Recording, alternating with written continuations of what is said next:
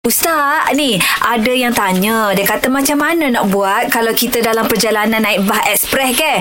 Lepas tu masa berpuasa, dah masuk waktu berbuka sedangkan tak ada makanan ataupun minuman dalam bah tu. Lupa nak bawa bekal, Ustaz. Jadi adakah wajib saya batalkan puasa masa tu contohnya dengan makan tisu ataupun teket bah ataupun apa-apa yang membatalkan puasa?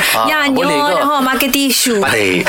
Ah, ni uh, biasa berlaku. Di mana kita dalam musafir, uh, baik dalam kereta kita ke ataupun bas ke ataupun uh, pengangkutan ataupun itu dalam dalam satu keadaan mana masa berbuka puasa dah masuk ah. Tak ada tapi tak ada makanan. benda nak makan. Ha. Jadi apa perlu kita buat? Sebab Adakah- kata ha? apa sunat, sunat me- mencepatkan Ah, berbuka kan? Okey, dalam Ha. jawapan tu mana ada sunat? Sunat ni apa dia? Buat dapat Ah, pahala Tak buat tak dosa. Okey baby Uh, jadi maknanya Ah. kalau masa itu tak ada apa makanan nak dimakan, derita je lah kata orang. Tunggulah sampai bas tu sampai kat terminal. Ah. Walaupun kata berbuka pukul 7.30 dah azan. Ah, Uh, dalam bas dalam radio kemudian sampai kat terminal pukul 8. Ah, Uh, ah. masa itulah kita belilah air mineral ke benda, Oh. uh, biskut ke roti. Boleh lah. Kita makan. Jadi dalam bas tu janganlah kita makan teket bas. janganlah kita.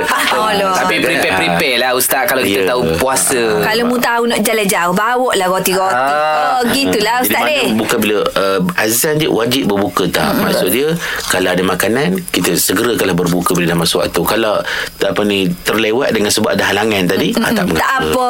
Jangan kusuk-kusukkan fikiran Tak pergi makan kusyen bah. Jangan Ah. Koyak kucing tu Faham Ustaz